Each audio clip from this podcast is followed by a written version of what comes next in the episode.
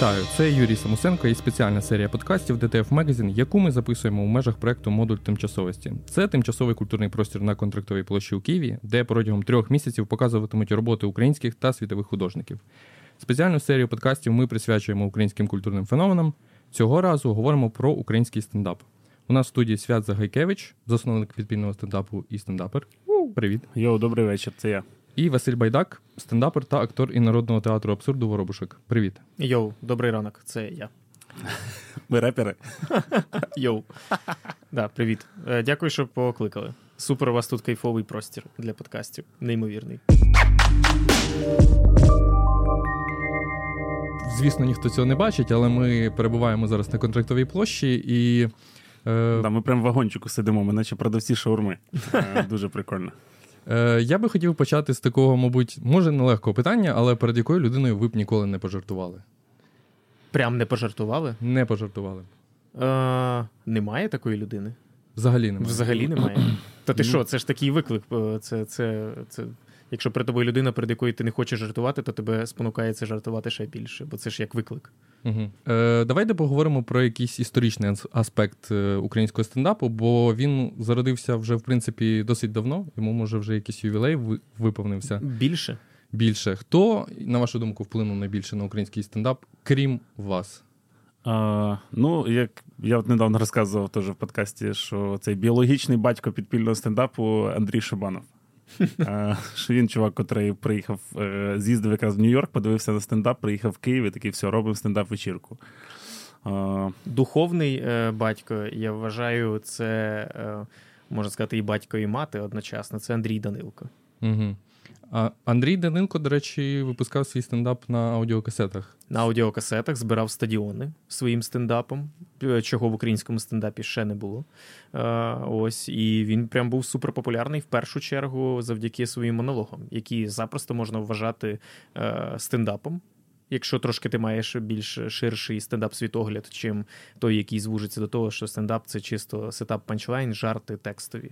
От то це прям стовідсотково стендап український, найперший, який був в незалежність. Ну, мабуть, може, да, може ні, хтось 100%, ще раніше да. Андрій Даненко один з перших українських стендап-коміків, я теж вважаю. Просто е, він більше відомий саме цим стендапом е, в образі. Так, І так. це є такий окремий як жанр, теж піджанр стендапу, стендап в образі. В нас просто він не дуже популярний зараз. Типу, всі більше до трушної такої комедії чистої а, йдуть. А ви коли слухали Данилка, ви думали про те, що ви хочете стати тоді стендапером? Ні, я думав, що я хочу солодке чи в туалет, ну я був дитиною. Я слухав і я чув, як е, на касеті е, людина щось говорила, і я чув оцей е, дуже величезний залп сміху. Ну, на касеті. І такий прям сміх, прям сміх. І я такий, ого, це щось надпотужне відбувається. Я ходив на перші стендапи Шабанова, і я пам'ятаю, що в ряди годи були якісь такі стендапи, в яких ти відчував цей іспанський сором, але разом з тим ти ходив за цим іспанським соромом. Тобто, це була якась історія, коли ти хочеш наповнитися, не знаю. Ну, не будемо казати магію цього стендапу, але тим не менше, е, у вас е, який був найкращий такий приклад іспанського сорому? Ви його теж переживали? Mm. Свят, дивися бережно, бо ти ще щось скажеш, потім статтю напишуть. Зараз журналісти деякі так працюють. Вони замість того, щоб матеріал збирати, вони слухають подкасти, а потім це видають за свій матеріал. Е, блін, не знаю. Ну, я я взагалі позиціоную себе король крінжу. У нас є імпровізаційне шоу королі крінжу. Так що іспанський сором це невід'ємна частина творчості, коли ти е, комедією займаєшся. Мій іспанський сором. Е, та, мабуть, був такий, коли я ще виступав в образі, от, і коли не зайшов е, матеріал взагалі на аудиторію. А мало того, ну, в мене був такий образ е, монаха, от стендап Чонсі. Я з ним трошки виступав по корпоративах, ну таких невеличких. Ось, І пам'ятаю кафе Агата, Харків. Я в цьому образі Чонсі, а він був такий, що спочатку я роблю роблю перед історією цього образу, там, де не мов я. Я говорю якісь жарти, вони заходять, і потім я кажу, а зараз буду показувати монаха. От, І потім вселяюсь, нібито монах вселяється в мене. І я ще в цьому образі ще смішу, і це ще смішніше. І тут я виходжу, починаю говорити стендап не в образі. Він взагалі не заходить. Я розумію, що мало того, що він не заходить, зараз мені ще й доведеться в образі це робити. А люди взагалі ну, максимально отторження від мене йде. І я і я такий вселяюсь в цей образ, і мені хотіли застрелитись прямо там на місці. Я я хотів би, щоб чесно, щоб мене там, мабуть, і вбили. Ну бо я я тоді переживав е, оцю яму десь тиждень, мабуть. Вася, ти працюєш в е, жанрі абсурду вже так багато. Ти відчуваєш, що якось змінилося щось сприйняття в українських реаліях? Ну так, я тут вже дуже часто то говорив, що зараз е, взагалі ні мова про е, абсурд на сцені це досить таки важка штука. Бо бо, бо дійсно зараз не місце абсурду. Ну я вважаю. Трошки було місце, коли люди трошки запаялись, розпаялись, і трошки, немов ми почали жити з розумінням того, що йде війна, але і дозволили собі, ну я дозволив собі занурюватись там в абсурд, е, в деяких бітах, не не, не ну, як будь би відволікаючись від війни. Але зараз я зрозумів, що взагалі люди щось до розслабились і взагалі дуже сильно звиклися з війною. Цього бути не може. І тому знову повертаюсь, е, знову абсурду кажу на деякий час. Буває. І повертаюсь в комедію реальності, комедію спостереження, ну, де потрібно глядача тримати Е, в темі реальності. Скажімо. Так, я згадав дуже крінжовий виступ, якраз з часів Шабанова. Якщо ти ходив по концертам Шабанова, то ти, можливо, мене бачив. Я був виступав в спортивному костюмі, щоб мене точно запам'ятали. І потім в мене був якийсь один перший виступ, коли я такий: ну все, треба щось міняти. Буду виступати в костюмі, в кроватці, і прям такий костюм одягнув. Коротше, цей метелик, в общем, все як положено. І я пам'ятаю, що я підготував дуже чорні жарти, і там перший раз прозвучав зі сцени жарт про рак і метро. Ого. Це було я перший ще виступав, це прям було дуже жорстко. І ще потім Шабанов щось якось хі насипав. Я прямо обісрався перший. Ага. І ще виходить Шабанов і такий: ну, от такий от у нас комік свят. От ти опозорив не тільки себе, а нас всіх опозорив. Знаєш, прямо замість того, щоб якось підтримати чи якось згладити, лише максимально мене кальнуло, я пам'ятаю. Блін, ти відкрив ящик Пандори. Я почав згадувати. Пліс стендап знімався такий проект. Uh-huh. Там було дуже багато типів. Ти пам'ятаєш навіть багато зрадників нинішніх. Uh-huh. От ем, і там був.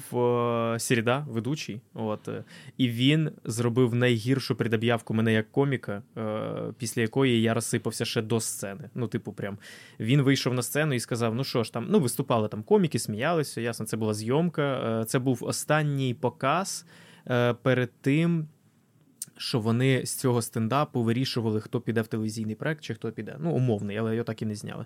І це досить така е, видатна подія, визначальна. Приїхали батьки з Вінниці, коротше, сиділи в залі, і Середа виходить і каже: Ну що, ребята, значить, зараз буде комік. Хто знає воробушек? Ну і люди там похлопали, по півзала похлопали. Він такий: а хто любить воробушек? Десь одна четверта хлопає.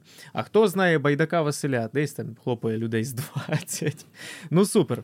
Він працює в жанрі абсурду. Е, це такий жанр, вам може здатись, що там нічого в ньому немає, але ви придивіться, там дуже смішно. Е, люди починають реально ну, вставати і йти в туалет. Він такий: куди ви йдете в туалет? Не треба, не треба. Дочекайтесь, після цього коміка підете. Не потрібно. Поверніться, поверніться. До речі, в залі батьки. Дайте оплески батькам Василя. Вони приїхали його підтримати в цей визначальний час.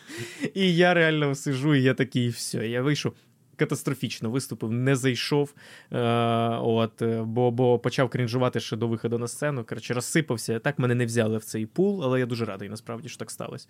От така, коротше, крінжа. Бле. Я помітив на цих е, відкритих мікрофонах, які робив Шабанов, виходило дуже багато людей, які класно жартували, мали якусь таку, типа, персоналіті, особистість. І зараз їх, ну, цих саме людей, які виходили, вони вже не виступають там, наприклад, але я думаю про те, що оцей вихід е, в крінжовість, в іспанський сором е, зупиняє часто цих людей. У вас є якась порада взагалі для того, щоб типу перебороти себе і повернутися на сцену після суперневдалого виступу? Так не треба. Забудьте. Це не ваше. Правильно сказав, да, деяким, можливо, це якраз і підказка. Погана реакція це якраз і є підказка. Ні, а так взагалі не знаю. Віра просто в свої сили. Та ні, та, ну бо то е, не буває такого. Ну, може хтось скаже, що в нього там все проходило гладко, але не буває такого, щоб не було прям ями якоїсь твоїй творчості, якісь там виступи, які взагалі не заходять. Ну не може такого бути. От не може. Якщо ще немає, бо ви там займаєтесь умовно півроку, і у вас йде чудово, там був виступ раз в місяць. Ще буде. Ну, типу, ну це неізбіжно. Якщо цього немає, значить ви не ризикуєте, не прогресуєте і не ну, не, не, не шукаєте. Треба ризикувати просто. 100%. Ми ще дуже швидко проскочили тему, хто вплинув на український стендап. Нічого ж, якийсь роблю з цього подкаста Тенет. Ми вперед рухаємося, я назад відтягую знову. Е, Цей е, Віктор Андрієнко і шоу довгоносики. Так. Це прям е, теж база. Ну, це більше на комедію, мабуть. Не ну, да, це на всю стендап. комедію. Да, не Так. прям на прямий жанр стендапу, але взагалі на комедію 100%. Я пам'ятаю, до речі, шоу довгоносиків е, як е, шоу, яке дуже багатьом українцям завдало травми психологічної, бо Да, вони мені типу, пам'ятають про те про нього як про якесь темне шоу з чоловіками з довгими носами, які грали в абсурд. Там було Мгм. дуже багато метакоментарів. І для 90-х років це здавалося, ну, типу, супер прогресивно. Зараз це, типу, ностальгія якась е, і таке інше. За чим ностальгують українські стендап-коміки? Якщо ностальгують взагалі за чимось. Ну, от якраз за такими шоу, мабуть, да. От шоу довгоносиків, що ще було? Каламбур, О, це теж супер тема. М, А, Мені здається, взагалі це вплинуло на мене якомусь на метафізичному рівні. Що потім воно в твоїй комедії випливає, і мені кажуть, ну ти як цей оцей пілот, типа, в тебе вуса, і ти в тебе такі жарти теж, і ти так робиш. А, ну да, до речі. Ти ж звідти міг вкрасти цей образ. 100%. Ну, надихнутися, ладно. А, ще СВ шоу, пам'ятаєш? Угу, Я да. прям був в Це прям late night шоу українське, да? Ну да, і це, і це, і це така форма, де люди. Зараз ти подивишся на це телебачення і такі, так, ми хочемо записати інтерв'ю. Що нам треба? Та нічого не треба, ми все зробимо. Два крісла і два мікрофона. Все. А якусь форму придумати, щось прикольне. Ніхто не хоче ризикувати особливо. Ну, якби СВ-шоу. Можна ж було робити все без цього, але була, придумана форма, там була ця геля, був це типу вагон, ну, глядачі були. Да супер, все так ризиковано, класно. Е, Не боялись витрачати бабки, мені здається. А зараз бояться? та мені кажеться, що всі якось так. е, Тут така штука, що бояться витрачати кошти на якісь ідеї, бо кожна ідея це мінус глядач. Ну, типу, комусь простіше дивитись, просто як два чувака говорять, а оце ВСВ шоу, а це, типу, прикидати, що це провідниця. Як казав Андрій Петрович Чевурін колись, е, коли ми грали в Лігу сміху, ну, не, не перегружайте, ребята. Не перегружайте. Давайте чуть-чуть полегше. А ви називаєте шоу з 90-х років, з 2000-х вам нічого не пригадується? Чи це вже була така ера, коли вже не хотілося дивитися телебачення Мгм. взагалі? А да що ні, було? ну що, 2000 Шиканемо, це ще шиканемо. Я якраз в голові тримав. Да, Да, да, шиканемо, да. галопом по Європам, це теж топчик. Да, це оці такі експериментальні формати. Зараз такого вже я не бачу. Це пов'язано з комедією, але вони якось там travel-шоу і так далі, і так далі. Тому якось Ну і плюс це ще й були оригінальні, здається, формати, якщо я не помиляюсь. Ну, хочеться вірити, я не певний. Може бути. Да, да. Ну, коротше, Телік точно раніше ризикував, а зараз хай він іде спочине вже.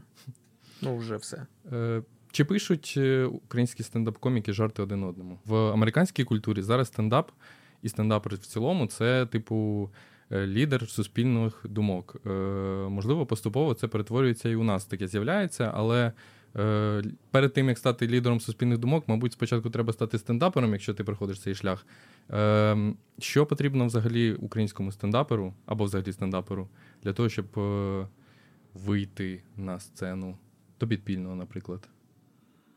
Що потрібно українському стендаперу, щоб стати от, Стендапером. стендапером прям е, справжнім? Ну, досвід. Треба просто дуже багато працювати і виступати. От ми з Василем десь по 10 років займаємося стендапом якраз. Угу. Це, в принципі, якраз є е, е, вік всієї української стендап-комедії. От почалася вона десь 2012 11-12 років десь, мабуть, стендап. Мгм. Ти казав, що перша вечірка у вас Ну, в, була. Ки- е, в Києві Шабанівська вечірка була 21 вересня 2012 року. Ага. Ну, в мене ще немає десятки. У мене Мгм. 9, от влітку буде 10 років стендап-комедії. В тебе більше, ти там раніше почав. Угу. Угу. Але, але там, якщо брати в співвідношенні до американського стендапу, то це дуже мало. Щоб е, ти розумів, там моя одна із улюблених історій це коли Луї Сі Кей е, сидів після, після похорон Карліна. Е, от, якийсь там час він щось сів, здається. Може, може, я там не, не так детально пересказую цю історію, але він, коротше, сів в машину і переслухав якісь інтерв'ю Карліна на касеті. От, і Карлін там сказав, що він пише е, матеріал, зливає один раз в рік. Тобто він пише сольник, записує його в кінці року, зливає і забуває про цей матеріал, і наступний рок пише новий матеріал. І тобто, от е, у нього такий е, е, година в рік. А Луїс Сікей каже: а я на той момент вирішив так робити, бо до цього він 10 років їздив по Америці з одним і тим же матеріалом, десь приблизно в якого там було півгодини, і він їздив з одним і тим же матеріалом 10 років виступав. 10 років з одним і тим же матеріалом, де він комбінував. Щось чуть-чуть дописував, але в цілому основа, база була така. Бо він, типу, ну що ти, ти стендап-комік в Америці, ти їздиш там по всьому, по всій Америці, і це ну, дуже багато місць, де виступати. Але ви теж перевіряєте матеріал свій, і у вас е, один жарт може жити дуже довго. Як довго може у вас взагалі. Свят, розкажи. Ну, залежить від того, як ти його пестиш, вирощуєш цей жарт і подаєш його глядачам. І чи є там жінка, метро і рак. Да, або бомж за тебе. За тебе.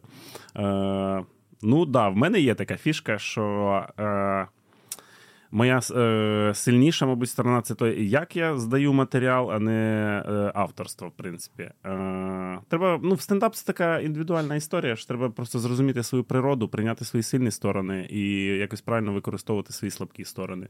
І комусь комфортно буде да, виступати кожен рік з новим матеріалом. Я надію, що я до цього теж прийду, але поки ще я той комік, котрий катає один і той же матеріал дуже часто, але так якось прикольно це комбінує, дописує, доточує.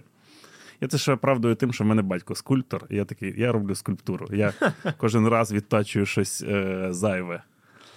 А, Ну, я не знаю, е, якось поради універсальної немає. Як е, як так зробити, щоб розказувати одні і ті жарти кожен раз, і це людей не задовбало. Комбінування. Але...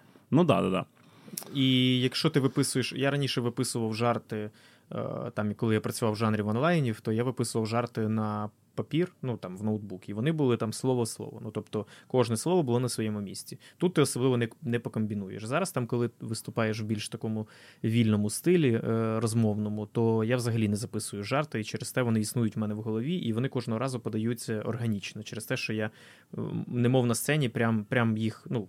Розповідаю і прям їх вигадую, немов на сцені через те, що в мене немає чіткої конструкції. Але там я розумію, що свят чого там не виписує матеріал, бо я коли працював там в жанрі абсурду до цього, то ти коли придумав жарт в абсурді, який працює, то ти хочеш його говорити завжди, бо ти точно знаєш, що він зайде. Я був е, заручником свого жарту про бабку Гарілас, яка їздила е, там в цьому в метро і щось мямила собі підніс, а потім виявлялось, що це е, вона ну, співає коротше, Гарілас. Це прям вічний в мене був жарт. Я міг розповідати будь-де, хоч в Рейк'явіку на відкритому мікрофоні, хоч в в док в цьому в портерпабі е, чи чи, чи в жовтневому, і воно працює всюди одинаково, і того важко не мати таку зброю в кінці. Бо, типу, не, не важливо, як проходить вечірка, в кінці ставиш цей жарт, і він заходить, і ти і ти йдеш коміком, на якому в кінці сміялись. А зараз, коли працюю в жанрі спостереження, то я такий, ага. Вот що коміки так виписуються, що вони так паряться. Бо я такий написав біт про стрижку і розумію, що треба його вже чим пошвидше випустити, бо я вже заростаю і він же не актуальний. А хто працює в актуалі, то я взагалі не розумію. Там придумали якийсь жарт про актуальність. Його треба терміново записувати, бо він скоро взагалі стане Ну, але актуальний жарт можна комбінувати теж, е, нашаровувати його різною актуальністю. Ну так, да, завдяки оцій фразі, а от пам'ятаєте, і uh пішов далі. От тобі актуальний е, жарт став е, уже актуальним і зараз. Як ви працюєте з таймінгом? Е, Ви думаєте, взагалі тримаєте в голові про те, скільки має тривати один жарт, е, в принципі? Е, ну, я дуже чітко е, відстрелюю, скільки я виступаю, завжди е, стараюсь контролювати час. А в плані того, що ти написав матеріал, і потім е, як відслідкувати, скільки він займає. Ну, це просто тільки з практикою приходить. Просто ти от пару раз ці біти збив, ти зрозумів, що вони от стільки займають. Я завжди з годинником виступаю. Завжди. Бо в мене є проблема перетягування така, що я можу довго на сцені насправді бути. Якщо там ну, можу півгодини, сорок, ну якось воно мені. Я себе не не боюсь там тиші, і через те можу довго. І я завжди ставлю секундомер перед тим, як виходжу на сцену, і дивлюсь, поглядую періодично, щоб там 15 хвилин треба, чи 18, чи 20. От, е, І тому не контролюю. Годинник мене контролює. Да, я теж я я завжди з годинником е, з самих прадавніх часів. Щоб ви не подумали, що я сказав, що я так контролюю, добре, це все прямо в голові. Ні, це просто на годинник поглядаєш. Ну а от Тимошенко без годинника. От ми зараз з ним виступали, він без годинника. Він так собі щось там відчуває, але пере, ну, чуть-чуть перетягнув. Але я теж перетягнув з годинником. Так що.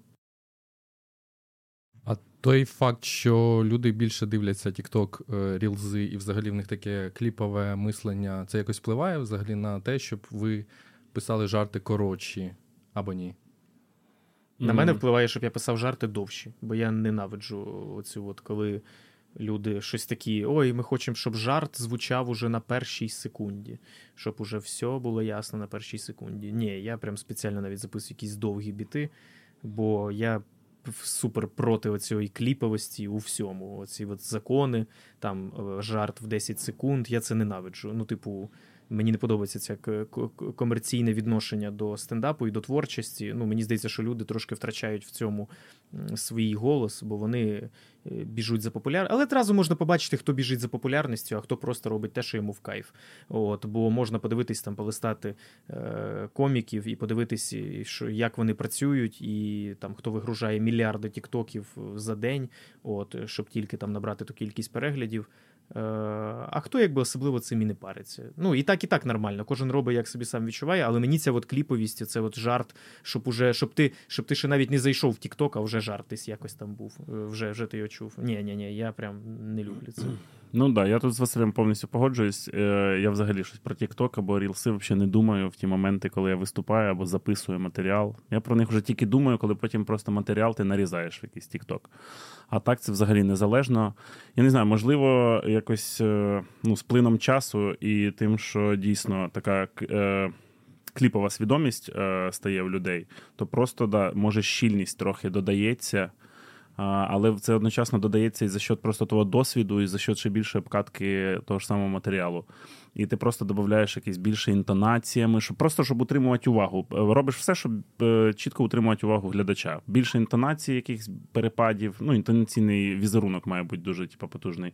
Якісь е, більше міміки даєш. Коротше, от всі такі штуки, мені здається, так. Я ще пам'ятаю, така історія була в Києві, е, що до нас мав приїхати Луї Сі Кей е, да. з виступом. 25-го. І, Так, е, якщо додати трошки контексту, то відчувається, що на західному ринку. Коли коміка канцелять, то він виходить у Європі, і він турить в Європі. Таке було з Луї Сікеєм, Майклом Річардсом, Азіз Ансарі так зробив. Mm-hmm. Е, Але ну, тоді складається враження, що Європа, і в тому числі Україна, це наче кладовище для канцельнутих коміків, які тут збирають гроші. Як ви для себе пояснюєте це явище? Та саме так. Саме так, бо canceling він має якусь умовну, ну там умовну зональність, мабуть. Бо знову ж таки Луї Сі Кей приїжджав в Краків, і я на нього їздив в Краків. Е, не було ніяких жодних афіш на вулиці. Це просто якось по своєму внутрішньому ринку, бо він використовував Європу як перевірку нового матеріалу свого. Це було ну, через декілька уже років після там цієї хвилі е, кенселінгу. І він приїхав, виступав в якомусь кінотеатрі, де там було щось 250 місць. От е, квитки коштували не так дорого, і він просто це це був для нього відкритий мікрофон. Європа це була відкритий мікрофон для Луїсі Кія. Він там обкатав матеріал і потім його зняв в Америці. От коли вже відчув, що вже ця хвиля кенселінгу закінч... закінчилась. От е, і тому чи просто Україна війде в цю територію чи ні, бо на той момент вона не війшла. Він не приїжджав сюди в Україну. Е, це він приїхав уже пізніше, вже після того як кенселінг в Америці закінчився. Мав приїхати. Він не приїхав, бо був ковід. Е, Ні, бо я думаю, просто він не розглядав е, нашу країну як е, територію для ну, для того, щоб відкрити да, мікрофон. на увазі, що коли він виступав в Польщі, де був Василь, то тоді ще в цьому турі України не було. Да, а да, потім він е, мав приїхати і і через ковід відмінилось, потім знов, здається, через ковід, а потім, якраз вже через повномасштабне вторгнення. Так. Окей, але до нас ось приїжджав Девід Леттерман, навіть трошки виступав. Е, чи е, взагалі буде з'являється тенденція того, що американські коміки будуть з'являтися в Україні і виступати у нас? Mm. Так я думаю, буде. Після перемоги 100% хвиля буде. Ну, якщо буде аудиторія, яка буде на це ходити, то да, мабуть. Просто я... Девід Леттерман ж приїхав не виступати, збирати концерт. Він приїхав просто записати... Зняти свій проєкт. Угу. Так. Я от Джеф Росу писав: давай приїжджай в Україну. Бо я бачив, що він у Франції, а ми з ним трошки законектились в інстаграмі, і він такий: yes, yes, maybe later, maybe later. Але понятно, що вони ну, зараз точно там це треба е, прям ну, нормально так. Не знаю, бути суперсміливим щоб сюди приїхати е, з американської там якоїсь аудиторії. Бо ми ж теж розуміємо, це ми тут знаємо все, як всередині воно відчувається. А для них це просто новини, е, обстріли, постійні обстріли. Тому, якщо ти з Америки їдеш, то ти вважаєш, що ти їдеш там в супер якусь е, прям війну, що ти в Києві будеш виступати під обстрілами, під свистом артилерії. От, але ж насправді нас то реальність інакша, чим вони собі там її отримують. От тому я не думаю, що сюди хтось приїде. Прям Чи може існувати в Україні аполітичний комік? зараз точно ні. Ні, ну хоча існують. М, Ну, да, виходить. Ну, виходить, так. Да? А, Дивлячись, ну, я що думаю, що да, у кожного коміка має бути якась чітка громадянська позиція, але сам стендап, типа, да, він може бути якийсь е, ну, не прив'язаний взагалі до політики, здається. Ну, я не знаю. Зараз мені дуже важко уявити, як можна виступати, жартувати і взагалі не згадувати ну, тему війни, яка є темою політичною. Ну так. Да. А що змінилося з українським стендапом з часу повномасштабного вторгнення? Так, ну він витрачає багато коштів на ЗСУ. Раз. Ну, е, багато хто. Не всі. Е, реалії, е, ну там в мене повністю змінився вайб стендапу від абсурду до вже, ну, якби реальності. Ну да, якась е, ціль, мені здається, з'явилась. Раніше Так. коміки такі, типа, ну, це моє особисте теж відчуття, я не знаю, це не всіх, так, е, звісно.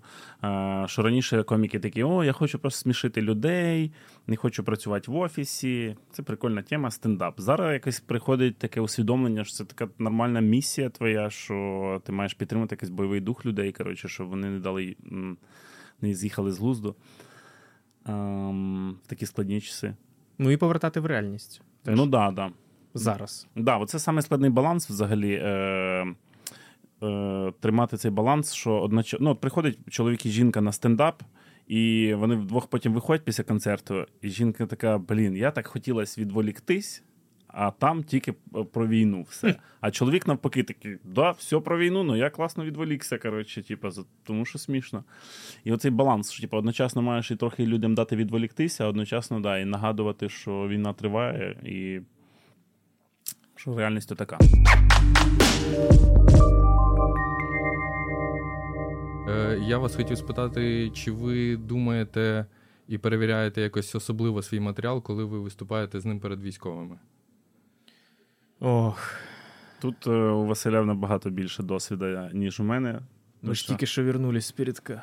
Мгм.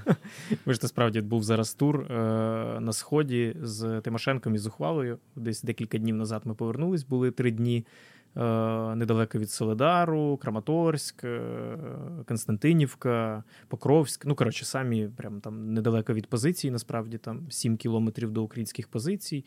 Артилерію чули, от і там виступали перед і це, це супер важко, насправді. Бо ти, ну коротше, це е, прям Е, Там не тільки стендап уже починається, там більше починається навіть якась психологічна маніпуляція і розуміння аудиторії максимальне. От там, де тобі точно треба досвід і скіл, бо ти маєш розуміти, твоя задача дуже проста.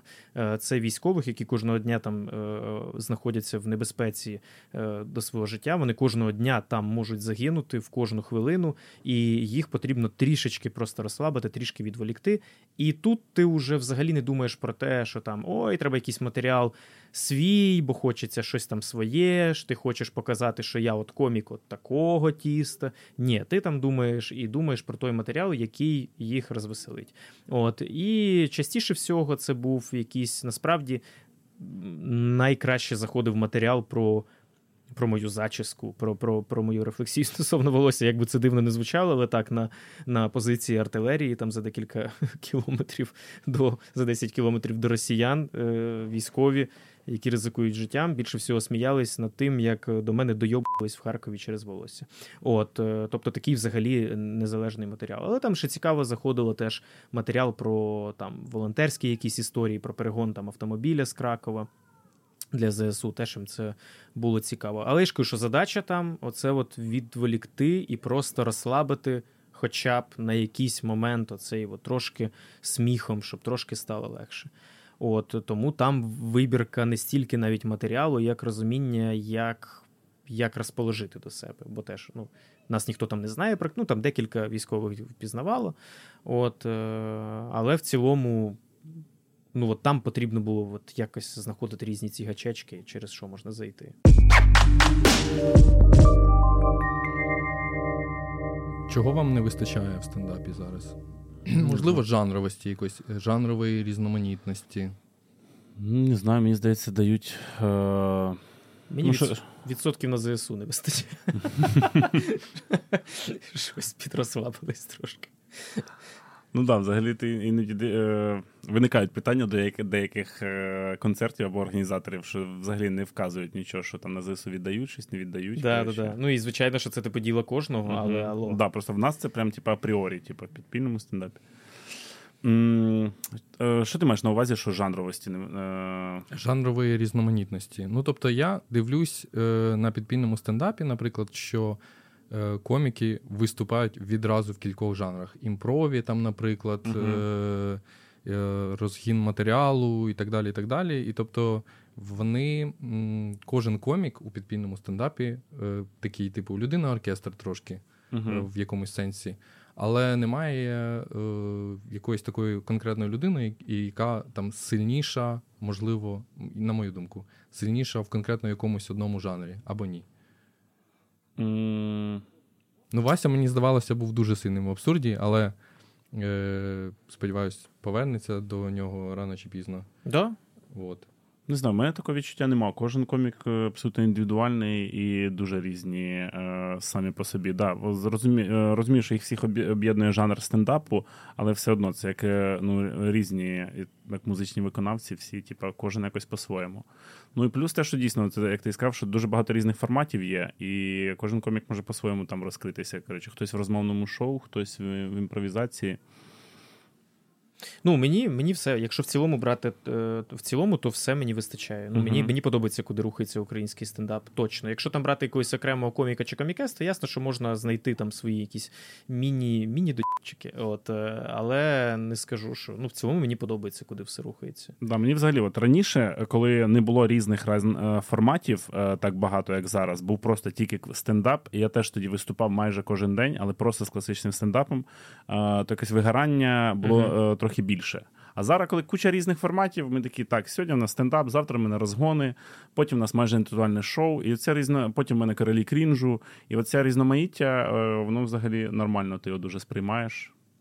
Ну, мені от хотілося б єдине, що хотілося б, єдине, що хотілося б, це навіть такі, як е, порада і бажання, це те, щоб український стендап е, не йшов прям на телебачення, не тримав це як за основну ціль. Ну, я бачу, що ну насправді не тримає, але є там коміки, комікеси, які ну, якщо ви хочете, будь ласка, але в цілому е, зараз українське телебачення так формується, що воно ігнорувало український стендап, і воно його не бачило, не помічало. А зараз, коли воно бачить, що він може принести йому якусь аудиторію то е, телевізор починає запрошувати стендап, бо він розуміє, що стендап принесе аудиторію телевізору уже. От, А коли ми просили, що давайте ви нам дасте, хоча вже був досвід і можна було б щось гарне зробити, то от зараз не хотілося б насправді, щоб стендапери приносили свою аудиторію до телебачення. Угу. Да, Це крок вперед, типу, ну два назад, насправді. Угу. Типу, Навпаки, не може трапитись, щоб комік отримав аудиторію з телебачення? Е, Ні, він отримає явно не ту аудиторію. Ну, може, якщо це комік, який прям прям формат телевізора, але я не скажу, що їх таких багато коміків то може якусь аудиторію принесе. Просто я працював на телебаченні, я розумію, що телебачення все рівно не дасть зробити те, що ми можемо робити на Ютубі. Все рівно не дасть. Вайп, монтаж. Якщо ти навіть доборовся, щоб в твоїй в твоєму жарті звучав мат і якась твоя ідея, то потім, де ти не будеш е, дос, до, доступу до матеріалу, в монтажній все рівно помонтують так, як вважають за потрібне, і зроблять, перервуть твій жарт там, щоб і повернути після реклами аудиторію. Бо їм важливіше Реклама, гроші, монетизація. От е, і їм взагалі буде наплівати, якщо треба буде твій жарт обірвати на півслові, ніхто навіть не буде думати запросто. От і дуже б не хотілося. Ну коротше, бо може втратитись якась ідентичність е, стендапу. Угу. А у нас разом, до речі, з е, кількістю стендаперів зросла і кількість стендап-клубів. Чи існує конкуренція між стендап-клубами, наприклад, за житлове приміщення, де буде відбуватися концерт? Угу. Е, ну, кількість стендап-клубів завжди росла постійно. Просто часто як мильні бульбашки. Іноді росли, росли і полопались. Посварились між собою, все, і в нові клуби. коротше. І це як бульбаш, піна така. А, Конкуренція. Ну, якась така. Я не знаю, це. Е, я не відчуваю, що з підпільним хтось дуже прям сильно конкурує. Ну, типа, це здорова конкуренція. Типа, з підпільним е, я бачу інші клуби, там бродячий стендап, там Comedy Room, що вони щось роблять, і це мене теж мотивує ще більше і краще mm-hmm. робити. Або там стендап Юа, коротше, теж знімають дуже якісно. Це завжди тебе трохи підбадрює, тримає тебе в тонусі, але якось такої прям конкуренції. Ну я, я бачив і чув про нездорову конкуренцію у Львові. Отам я чув, що є інколи нездорова конкуренція, там, де не думають про те, що можна зробити більше своїм клубом там і і цим витіснити, а починають там ставити палки в колеса, чи там в Чернів в Чернівцях було там подібні якісь ситуації. Говорити про них не буду. Хто ну, знає. це всюди такі точечні ситуації да, є. Да, типу, а от ти там не виступай, коротше. Да, да, да, да. Е, ну тому оце тупо. От, угу. А здорова конкуренція існує, це супер кайфово. Ти згадав Львів, у, ньому дійсно розквів якийсь феномен е, українського стендапу, бо там, ну. Більше коміків, ніж в інших містах, можливо, мені здається. Там е, так. частіше відбуваються відкриті мікрофони, частіше виступи. З чим це пов'язано? Там є потужний бізнесмен Богдан Сліпакура, да, да, який е, який не стільки в стендапі, скільки в бізнесі. Угу. І цей бізнес тягне за собою стендап-культуру. Ну і і, і він прям дає прогрес стендап-культурі. Е, от, Бо коміки часто трошки самі ліниві, і не знають, що робити. А Богдан Сліпакура це такий тіп в кожанці з 90-х, мені він так нагадує, який каже: ти виступаєш, і в тебе буде менша зарплата. Е, от, І це супер працює працює. Це супер працює. Причому у них був суперпотужний проект там на початку це культурна оборона, де угу. вони їздили по містам, збирали кошти на ЗСУ, закривали великі потреби. Е, і вони були одні з перших, прям ну теж в підпільний були одні з перших, і вони теж у Львові їздили, збирали, е, запрошували гостей. Там була імпровізація, і це теж мені здається був такий. Е, ну я прям знаю багато аудиторії, яка дізналась про культурну оборону і прийшла до стендапу через там оцю культурну оборону, яка була просто необхідна на початку вторгнення. Люди трошки відпочивали через неї. Розкажіть жарт, який зможе зрозуміти лише українець. Я згадав прости господи КВН, Е, І там е, таке було відчуття, наче цю кмітливість, е, оцей е, нерв комедії намагаються витренувати в тобі mm-hmm. якимось способом. Хоча, можливо, воно все було підготовлено.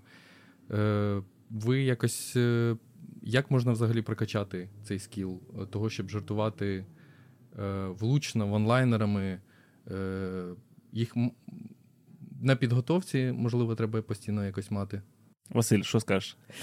Та як? Ем, не знаю. Ну, якщо ти там займаєшся по дереву, да? ти робиш якісь дерев'яні штуки, вирізаєш. Ну, як тобі прокачатись в дереві?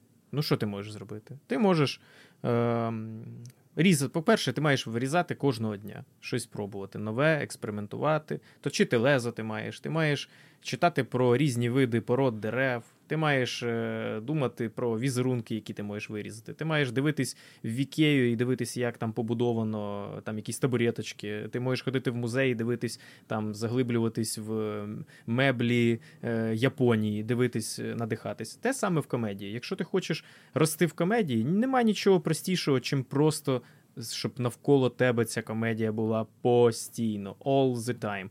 Читати комедію, жартувати для друзів, виступати багато, писати різні штуки. Бо ну, стендап це ж не тільки тексти. Ще ж можна в комедії прокачуватись, малювати смішні малюнки, е, монтувати якось відео по смішному, е, якісь ходи. Ну, знову ж таки, дивитись комедії, читати якісь комедії, е, занурюватись в комедію світову, стендапи дивитись там 24 на 7. І ти навіть не ну, ти ти зрозумієш, що наскільки твій мозок починає налаштовуватись на це. Мозок це така штука, що ти що туди, що навколо нього е, існує, так він приблизно і собі бере вектор поведінки. От, е, І це прям супер працює. Так що це, мабуть, найлегший і найцікавіший спосіб це просто навколо себе, щоб було купа комедії. Да, 100%. Оточення і взагалі весь контент, який ти споживаєш, все тебе і формує. Наостанок тоді спитаю, що вас розсмішило останнього тижня? Так, що мене розсмішило останнього тижня? Блін, щось було Чому? недавно. Так, давайте про попереднє. Значить, жарт, котрий українець має зрозуміти. Клас, Ні, я просто я просто згадав значить, ситуацію, коли я давав інтерв'ю е, якомусь французькому каналу, прям відео зі дзвон. І мені кажуть, а можете якийсь жарт розказати? І я кажу, що, е, я ж їм спочатку кажу, а е, я можу англійською, в мене є англійською жарт. Вони такі, ні-ні-ні, ніякої англійської мови на французькому телебаченні. Ну, тобто вони це сказали, але я це зразу поняв від перекладачки, яка зі мною була на, на зв'язку. А, І я потім кажу такий жарт. Значить, Що сказала росіянка, коли зробила аборт? Потерь нет! І Там така пауза, і я не знаю, як та перекладачка, чи вона переклала це, чи ні. І вони такі, ну так, дякую. Це був типу, там Свят Загикевич, е, от український комік, туди-сюди. І я такий думаю, ну. В кожної, мабуть, нації там свій контекст. Я такий думаю, ну наскільки вони викупили е, саму відсилку до самої фрази, да? наскільки вони, яке в них відношення взагалі в Франції до абортів? Там, Може, може, це якась болюча тема, чи що в них там про таке взагалі не може зажартувати. Типа. Ну, от така от історія, в общем. Так, яке ще було останнє питання? Що тебе насмішило за останній тиждень? Я от згадую, згадую, і щось. Е, Нічого не розсмішило. Щось не пригадую. Ні, ну щось насмішило, але щоб таке, щоб розвалило. Ні, щось якесь було Оріо, прям страшне. А, ну і мені іноді меми скидують зі мною якісь. Е... А, от що мене розсмішило. Це прям ну, це буде це е, дуже е, нарцистичний сміх. В смислі, що це мене розсмішило про мене вже історія. Значить, ми виступаємо в жовтневому. Е, і концерт трохи затягується, то що там робили аукціон на ЗСУ. Е, коротше, все, ну, коміки трошки перетягнули. Е, ти ж теж був якраз да, на да, останньому жовтневому. І в самому кінці, вже десь 21 з копійками, виступає Антон Тимошенко, і коли він каже: Так, все, в мене все, я вас відпускаю. І люди вже починають частина обігати. Я виходжу, кажу: так, ну для тих мажорів, котрі можуть на таксі поїхати, церемонія закриття. Я там роблю це фінальні всі штуки. Потім поклони, викликаю всіх коміків. Я це все максимально швиденько стараюсь зробити, щоб люди або встигли на метро, або ну коротше, просто їх не затримувати. Але тільки я ще закінчую, кажу: все, до побачення. Уже все, виключається, коміки уходять зі сцени, і частина людей такі: стоматолог! Стоматолог, свят! Ми хочемо анекдот про стоматолога. Ми нікуди не підемо. І реально частина десь е, людей, там я не знаю, 150-200, скільки лишаються, і частина в дверях ще залишаються. Всі всі прям зупинились, всі достають телефони, всі такі, що там відбувається. І я розказую анекдот про стоматологів, і мені було так смішно, що це знаєте, як сцена Марвел якась. Типу, що от уже люди вже розійшли. Ну, сцена після сцена титрів. Після титрів. Да, що вже люди порозходились, і тут ще стою я розказую анекдот про стоматологів. Я такий, блін, ну я не думав, що цей прикол так далеко зайде, чесно кажучи. Дякую вам за розмову. А, а, а моє ні? Ну, ти просто сказав, що нічого тебе Ні, так не я от тільки що згадав. згадав. Тільки що згадав. Давай, кажи. Дві історії. Перша, це ми вчора виступали в Дубно, е, от, і по запрошенню Паші Євчука, е, і і там був теж Тимошенко. І ми щось вийшли на вулицю е, за цей палац культури. От Стоїмо, і тут підбігає собака, якась така, ну, гонча, висока собака, починає щось гратися з нами, щось пригає. І тут підходить мужик, от такий прям в спортивному костюмі. І він такий: да, це хороша собака, моя собака. Вчора потерялась. І ми такі, да, що таке? Та, хлопнули двері, вона побіжала. От, зараз нашлась. І ми такі, ясно, ясно. А у мене вдруга така потонула. І ми такі, м, понятно. Да, була в ошейнику, зацепилась за очерет. І, коротше, не випила, потонула. Така сама. Ми кажемо, понятно. Ну, все, пішов я. І він просто пішов. І це, і ми стоїмо, і це ти знаєш, коли приходить якийсь персонаж, приділив тобі трошки часу і розказав якусь свою жахливу історію, яка в нього зараз на язиці, і пішов. І ми ну так трошки сміялися. Чи друга історія, я обожнюю секонди, пішов вчора в Дубно на секонд, і там побачив. Е, фотографії, щось взагалі е, ну, мене дуже сильно це розвеселило. Там була фотографія е, хлопчика, просто така в рамочці. От Він такий, типу, в костюмі. От, І посміхає дуже смішний хлопчик. От, Посміхається, і це прям якась фотографія така дитяча в рамці. І я такий, о, прикольно. А що буде, якщо цю фотографію купити і Тимошенко в рюкзак? Я я її придбав і кинув Тимошенко в рюкзак, і більше всього мене смішило, як і при яких обстоятельствах він її достане. І як це взагалі буде. Ну, я я прям хотів, щоб це було на якійсь діловій зустрічі, де вона просто випаде в нього з рюкзака. А він її ще не дістав. Вже дістав і поставив собі на, на поличці. На пам'ять. Так. Дякую вам за розмову. Дякую вам, сер. Да, дякую Е, вам. До зустрічі на інших подкастах. Е, Це був подкаст DTF Magazine. Почуємося.